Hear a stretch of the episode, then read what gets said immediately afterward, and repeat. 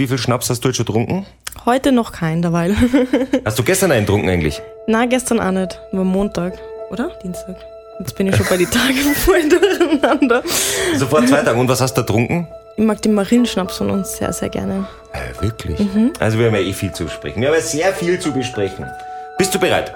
Ja, Dann legen wir los. Wenn hinter dem Kitzsteinhorn die Sonne versinkt und sich die Nacht über dieses schönste Bundesland Österreichs legt, dann wirft ein Mann sein Mikro an und hat die Gespräche, die es nur zu dieser Zeit gibt. Antenne Salzburg, Late Night Land. Mit dem Late Night Christian.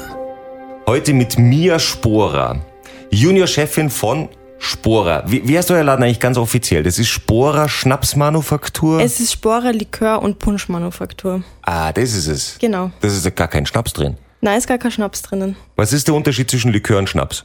Ähm, Likör ist mit Zucker und weniger Alkohol und Schnaps ist eben der pure Alkohol, sage ich mal. Also die Sachen, die ihr macht, macht sie die eigentlich alle selber oder kommt da irgendwas aus China? Also aus China kommt nix. Wir machen von die Liköre und Punsch machen wir alles selber. Und Schnaps kaufen wir viel von ähm, österreichischen Bauern zu, aber wir schauen immer, dass alles sehr regional bleibt. Also jetzt von Ausland oder sowas kommt bei uns wirklich kaum vor.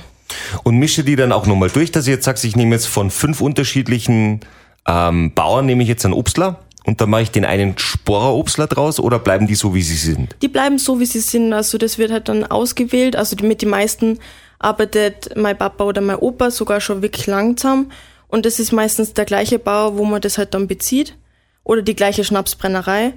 Und wir verändern da eigentlich dann gar nicht mehr so viel beim Schnaps jetzt. Weil ich finde, dass du, ähm, dein, dein Vater ist jetzt nicht so alt, der Michael Sporer. Na, überhaupt nicht. Ne? Das ist, noch, das ist wirklich noch ziem- ziemlich jung und jetzt lässt er aber trotzdem schon die Jungen dran, also dich und deinen Bruder. Ja, genau. Also ein bisschen dürfen wir jetzt schon selber machen, so Events oder sowas. Und wir machen das ja wirklich gerne. Es ist ja schön, da so mitzuarbeiten, sage ich mal. Und ja, Wie war das so, als, als, äh, als dein Vater mit dir darüber geredet hat? hat? Seid ihr irgendwann, ist es so gewachsen oder seid ihr irgendwann mal so am Küchentisch gesessen und hast gesagt, du Papa, ich möchte jetzt auch einmal was machen? Ich will jetzt, du jetzt ist Roberti Kirtag, ich mach, das mache ich dieses Jahr. Oder wie kann man sich das vorstellen? Oder hat der Vater zu dir gesagt, magst du nicht mal?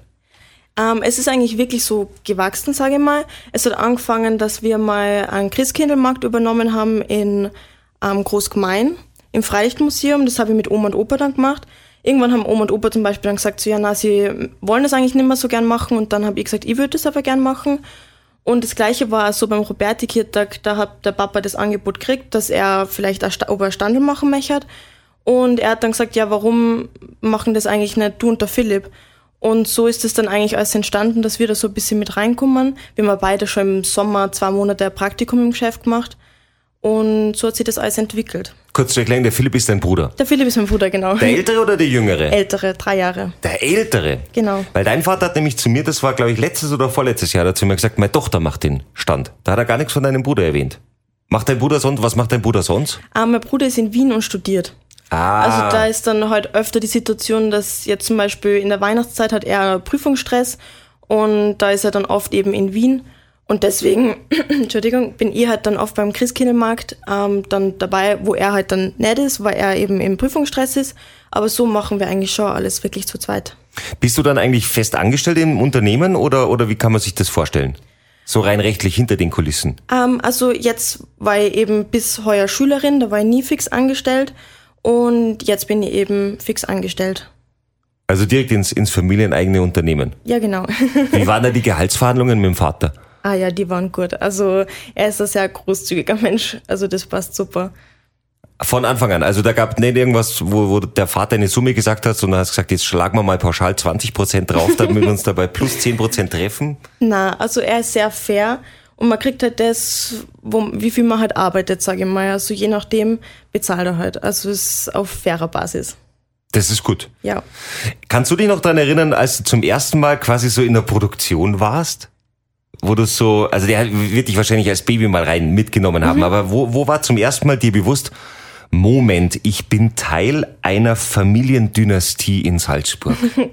Also ich kann mich nur, für mir so eine Kindheitserinnerung ist immer das, wenn wir in der Firma waren, zum Beispiel in der Weihnachtszeit, wenn es ein bisschen mehr los war und wir haben lauter Kartons im Lager drinnen gehabt.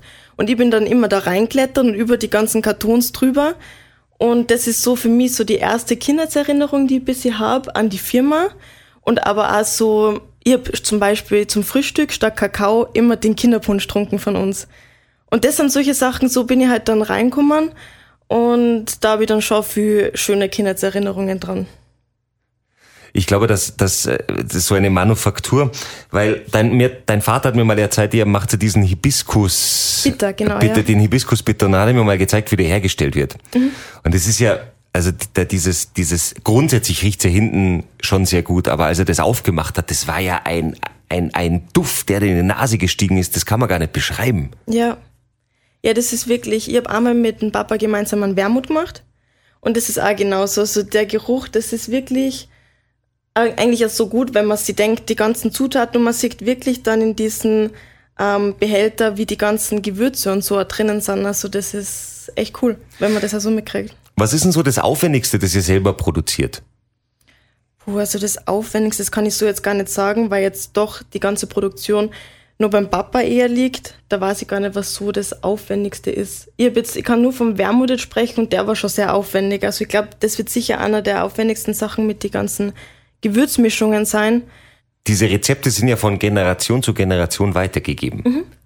Kennst du schon alle Rezepte? Na, Noch nicht. na. Das ist, also mein Bruder hat jetzt ähm, einmal einen Punsch mitgemacht schon. Es ist so, und ich einmal den Wermut eben, es geht so Schritt für Schritt, sage ich mal. Aber dadurch, dass wir beide jetzt nur in der Schule oder im Studium waren, sind wir da jetzt in der Produktion noch nicht so mit einbezogen worden. Aber das kommt sicher noch. Würdest du dann, wenn du jetzt ein Rezept kennst, dürftest du das weitererzählen? Na. Nein. Das ist nur für Familienmitglieder. Das gell? ist nur für Familienmitglieder, ja. Also zurzeit wissen nur der Opa die ganzen Rezepte und der Papa. Und ihr wisst jetzt schon so ein paar. Ein paar, ja. Ja. Ja, Das ist natürlich schon, das ist so wie mit dem Coca-Cola-Rezept. Ist das, Ja. ist, sind diese Rezepte aufgeschrieben und irgendwo ganz geheim verwahrt? Ja. Da gibt's ein ganz altes Rezeptbuch. Also natürlich sind da jetzt die Rezepte schon erneuert worden, also halt neu geschrieben worden. Aber da gibt's ganz klassisch so ein altes Rezeptbuch. Vom Opa noch? Vom Vom Uropa? Ur, ja, Vom Uropa? ja. Und das ist wo? In einem Safe. Nein, in einem Safe in einer Salzburger Bank. Oh, da liegen die, die Sporaschätze. Aber jetzt ganz ehrlich, könnte, könnte man das dann überhaupt nachmachen? Weil man muss ja auch, wenn ich jetzt zum Beispiel, wenn ich das Bierrezept von Stiegel hätte, rein theoretisch, dann glaube ich, könnte ich es trotzdem nicht nachmachen, weil man, man braucht ja schon immer noch das Gefühl, weil irgendwie jeder, ihr habt ja zum Beispiel auch, dann nehmen wir jetzt einmal einen Punsch, da ist Orangenpunsch drin, jetzt als Beispiel. Ja. Da ist ja nicht, nicht jede Orange ist gleich. ja, das stimmt. Und das heißt, du kriegst ja nicht jedes Jahr die gleichen Orangen. Also ich glaube, dass man schon auch so ein bisschen sich dann herantasten muss eigentlich, oder? Dass man das auch verstehen muss, wo muss ich jetzt was dazu Ja, tun, das oder? auf jeden Fall. Also ich glaube auch nicht, dass man jetzt allein nur mit dem Rezept das eins zu eins so nachmachen könnte.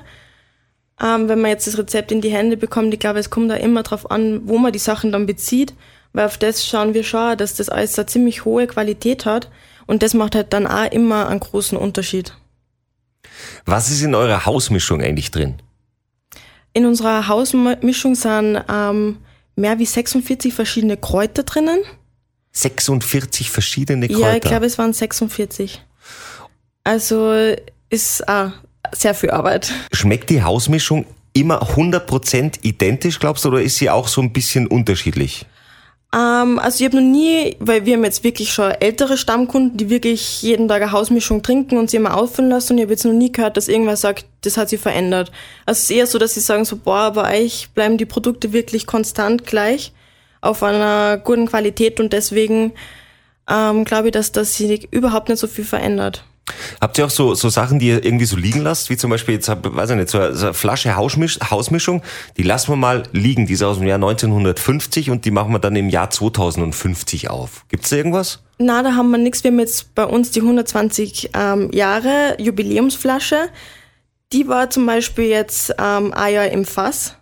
Aber so, dass wir jetzt von ganz früher irgendein Produkt haben, wo wir sagen, okay, das heben wir uns nur auf, da haben wir nichts. Hast du in deinem Leben schon mal ein Aperol getrunken? Ähm, Habe ich schon, aber erst bis dann der Papa den Bitter gemacht hat, der eben in die ähnliche Richtung geht. Seitdem habe ich nie wieder ein Aperol getrunken. Campari? Auch nicht. Auch nicht. Na. Nein, es ist so dieser, Also weil, weil ich kenne den Vergleich, ich habe auch Aperol mit und, und, und Campari und dieser, dieser Bitter von euch, das ist so, wie soll man das vergleichen? Da ist, sind einfach so 20 mehr Geschmacksnuancen drin. Also es ist so, wenn man, wenn man sowas probiert und dann das vergleicht, dann schmeckt so ein Aperol irgendwie so, so simpel. Ja. Also nichts gegen ein Aperol, wobei mir ist der eigentlich zu süß. Ich bin dann wenn eher Campari, aber er schmeckt so so simpel, so leicht gestrickt. Wie aufwendig ist der eigentlich? Wie lange wie lange braucht dieser Bitter? Ich kann nur sagen, er ist wirklich mit nur natürlichen Zutaten. Und das ist schon mal, da finde ich, schmeckt man so auch den Unterschied, wenn man jetzt lang unseren Bitter getrunken hat und dann irgendwann ist man auf Urlaub und dann trinkt man mal wieder so ein Aperol. Da merkt man einfach, okay, das ist viel chemischer. Also da, das finde ich dann immer faszinierend, wie man da dann den Unterschied schmeckt, wenn man dann ein anderes Produkt so gewohnt ist. Wo kommen diese Zutaten eigentlich her? Diese natürlichen Zutaten von euch? Sind es österreichische Bauern oder Salzburger? Meistens, ja. Also es ist wirklich ähm, hauptsächlich Österreich oder Deutschland, wo wir die Sachen beziehen. Und ja, Wie würdest du jetzt so dieses Sporer, diese Sporer-Manufaktur in der Zukunft sehen? Wie, wie, was, was würdest du dir wünschen? Dass es auch deine Kinder übernehmen und wenn es deine Kinder übernehmen, wie es deine Kinder übernehmen werden? Was, was hast du dir da, was, welche Vorstellungen hast du da? also ich ähm, würde mir schon wünschen, dass das meine Kinder oder jetzt die Kinder von meinem Bruder übernehmen würden und dass das halt immer so weitergeht. Also bei uns in der Familie ist auch überhaupt kein Druck, dass man sagt, okay, irgendwer muss das machen und es muss sich wer finden oder so, das überhaupt nicht. Ähm, und das will ich jetzt meine Kinder dann auch nicht weitergeben, dass ich sage, okay, ihr müsst es übernehmen. Mir würde es halt freuen, wenn sie es freiwillig machen, weil sie so dann genau das gleiche Gefühl haben wie ich. Und ich denke mal, das wäre halt so schade, wenn sowas ausstirbt.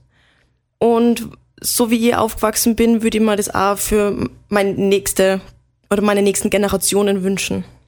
Also das ist unter Anführungsstrichen klein, ich meine, so klein ist sie jetzt nicht, aber dass es unter Anführungsstrichen klein und regional bleibt. Ja. Weil es gibt ja die anderen, die sagen, na, wir machen Franchise und wir machen Expansion und da gibt's jetzt einen Sporer in Argentinien. Na, das nicht. Also es soll genau das bleiben, was es ist. Und ähm, ich glaube, da hat mein Bruder nicht vor, was großartig dran zu verändern. Sicher, dass man mal ein neues Produkt oder so rausbringt und sie so weiterentwickelt, aber vom Standort und von der Größe ist es eigentlich so genau perfekt. Und wir sind ja deswegen auch bekannt oder beliebt in Salzburg, weil man weiß, wir sind klein und wir sind ein Familienunternehmen mit Tradition und das macht's auch, finde ich, aus. Gehört euch eigentlich das Geschäft dort in der Getreidekasse oder seid ihr da auf Miete drin? Na, das gehört an Opa. Am Opa, also Ja. quasi das ganze Haus gehört dann Ja, wahrscheinlich am Opa. Genau. Wohnt der da auch noch drin? Na, oben ist ähm, das Hotel drinnen, also der Goldene Hirsch, in die ersten zwei Stöcke von Ah. oben jetzt. Ach, ihr habt ja quasi was vermietet für einen goldenen. Mhm. Ah, Genau. Dann ähm, kommt das Büro, die Ebene, und dann unten ist das Geschäft drinnen. das bedeutet, ihr könntet den goldenen Hirsch einfach rauskicken irgendwann, wenn der sich nicht benimmt. Das weiß ich nicht, wie leicht das ist, wie das vertraglich geregelt ist. Aber das ist ja interessant. Aber früher waren das dort die, die Wohnräume, oder wie? Vom, vom Opa. ja, also er hat, ähm, ich weiß, also der Franz, der das gegründet hat, der hat zuerst in einem anderen Haus gewohnt und dann ist er, also in der Getreidegasse und irgendwann ist er dann in die Hausnummer 39 gekommen. Und da hat er dann unten sein Geschäft aufgemacht. Wie viel vom goldenen Hirschen kommen eigentlich beim Sporer vorbei? Ähm, jetzt Gäste oder Mitarbeiter? Wurscht. Also wir haben schon manchmal Mitarbeiter dann da, jetzt die nach der Arbeit dann vorbeikommen oder sowas. Und ähm, da kennt man sie ja, weil da stehen ja oft dann die vor der Tür, das ist dann immer auch für nett. Und von die Gäste kommen auch sehr viel rüber. Also sie werden dann oft auch von der Rezeption rübergeschickt, dass sie sagen, ja, neben uns ist eine ähm, lokale Bar, sag ich mal. Und das ist dann immer voll nett, wenn man dann die ganzen Geschichten halt hört, wo die Leute dann herkommen. Also in der Festspielzeit besonders ist das mit die Touristen dann sehr nett, die ganzen Geschichten auch zu hören. Und die kommen dann meistens auch vom Goldenen Hirschen rüber. Das, jetzt, jetzt fällt mir das gerade erst auf. Ihr habt so einen goldenen Hirschen direkt daneben und ihr arbeitet eigentlich überhaupt nicht mit Promis. Wie jeder, die meisten Salzburger Betriebe sagen immer, ja, und der Gottschalk hat das getragen und der hat das gemacht und der hat die gemacht. Ihr habt noch nie irgendjemanden, irgendeinen Promi fotografiert, der von euch eine Hausmischung trinkt. Kann das sein? Ähm, ich weiß, dass ein paar Fotos so existieren. Also jetzt nicht, ähm, wo sie jetzt direkt was trinken, aber zum Beispiel jetzt der Papa hat schon, wenn jetzt irgendwer berühmter vorbeikommen ist, so ein Foto gemacht. Aber So privat? Jetzt, ja, Ja. genau. Aber jetzt nicht irgendwie groß an die Glocke gehängt oder so. Aber dann reden wir doch mal drüber, wer war denn schon alles da? Also von die, ähm, wo ich jetzt weiß, wäre einmal ähm, der Hermann Mayer. Der Hermann Mayer. Genau, der war bei uns. Was hat der getrunken? ähm, genau weiß ich gar nicht, was der alles getrunken hat. Aber Was er alles getrunken hat. Okay. Ja. Und so, also oft auch dann ähm, von die Festspiele halt ähm, Darsteller sind auch dann oft da. Und wenn jetzt so die ganzen berühmten Leute waren, das kann sich ja meine Oma besser erklären. Also die ist da meistens dann voll dabei, aber so. Bei uns im Geschäft ist meistens jeder gleich. Das hat mir mein Opa immer von Kind auf gesagt, bei uns im Geschäft, sobald man da reinkommt, ist jeder gleich. Also da gibt's nicht, weißt du eigentlich, wer das ist und so, sondern bei uns wird jeder gleich behandelt und ja. Jetzt reden wir noch ganz kurz über die Weihnachtszeit, die auf uns zukommt. Also Orangenpunsch gibt's, dann also Kinderpunsch, Kinderpunsch gibt's auch. Dann habt ihr seit, seit einigen Jahren einen, einen zweiten Punsch, welches einen Bärenpunsch habt. Genau, der ist auf Gin-Basis. Ah ja, genau, der ist auf Gin-Basis. Dann haben wir nur einen Mango-Orangenpunsch. Der ist aber neu. Der ist auch circa gleichzeitig mit dem Bärenpunsch rauskommen. Aber ist auch eher auf der neueren Seite. Mhm. Und dann gibt's so den Weihnachtspunsch. Das ist aber nicht der Orangenpunsch. Na, der Weihnachtspunsch ist mit weihnachtlichen Gewürzen, also der ist viel zimtintensiver und Also so ein bisschen glühweinig bearbeitet. Also Zimt, Nelken, na. ja, also von die Gewürze her ja, aber ist auch auf Rumbasis. Ja, wir müssen jetzt eh in dieses wunderbare Buch reinschauen. Da steht das ja alles drin, was Ja. da drin ist. Aber darf kein. Hast du das schon mal in der Hand gehabt eigentlich, dieses Buch, das da im Safe liegt? Nein, ich glaube, in der Hand habe ich es noch nie gehabt. So gesehen, dass mal, ähm, wenn der Papa den Safe aufgemacht hat, das schon. Aber dass ich jetzt wirklich durchblättert habe, das noch nicht. Darfst du es noch nicht angreifen? Äh, dürfen, glaube ich schon. Aber noch nicht. Aber greift er das mit seiner bloßen Hand an oder nimmt er dann so einen speziellen Samthandschuh, um das, dieses Buch rauszuholen? Nein, das greift er schon mit der normalen Hand an, also ohne Handschuh. Okay. Ja. Und wie alt ist dieses Buch? Das Buch wird jetzt wahrscheinlich auch so um die 100, 120 Jahre alt sein. Das ist dann ja noch ein ganz anderes Papier, oder? So altes Pergamentpapier oder wie? Ja, es ist auch nur ein ganz, also die Schrift ist auch nur anders. Also wir haben jetzt eben das alles neu schreiben lassen. Und ja, es ist wirklich ein ganz altes, dickes Buch, also ist voll cool. Aber das bleibt in Schriftform. Das kommt nicht irgendwo auf einen Server oder sowas, wo es dann jemand stehlen könnte. Bis jetzt noch nicht, nein. Also ist alles mit Hand geschrieben. Ah, sehr gut. Na, die Rezepte müssen ja auch hier bei uns in Salzburg bleiben. Das brauchen wir ja. Ja, unbedingt. Damit die Menschen in die Getreidegasse kommen, um dort beim Sporer eine gute Zeit zu haben und Gutes zu verköstigen. Ja, Dann alles Gute. Vielen Dank für deine Zeit. danke für die Einladung. Sporer soll so bleiben, wie er ist, habe ich, hab ich, mir, hab ich mir sagen lassen. Da war gerade die Jugend da. Bleibt er auch so? Ja, hoffentlich.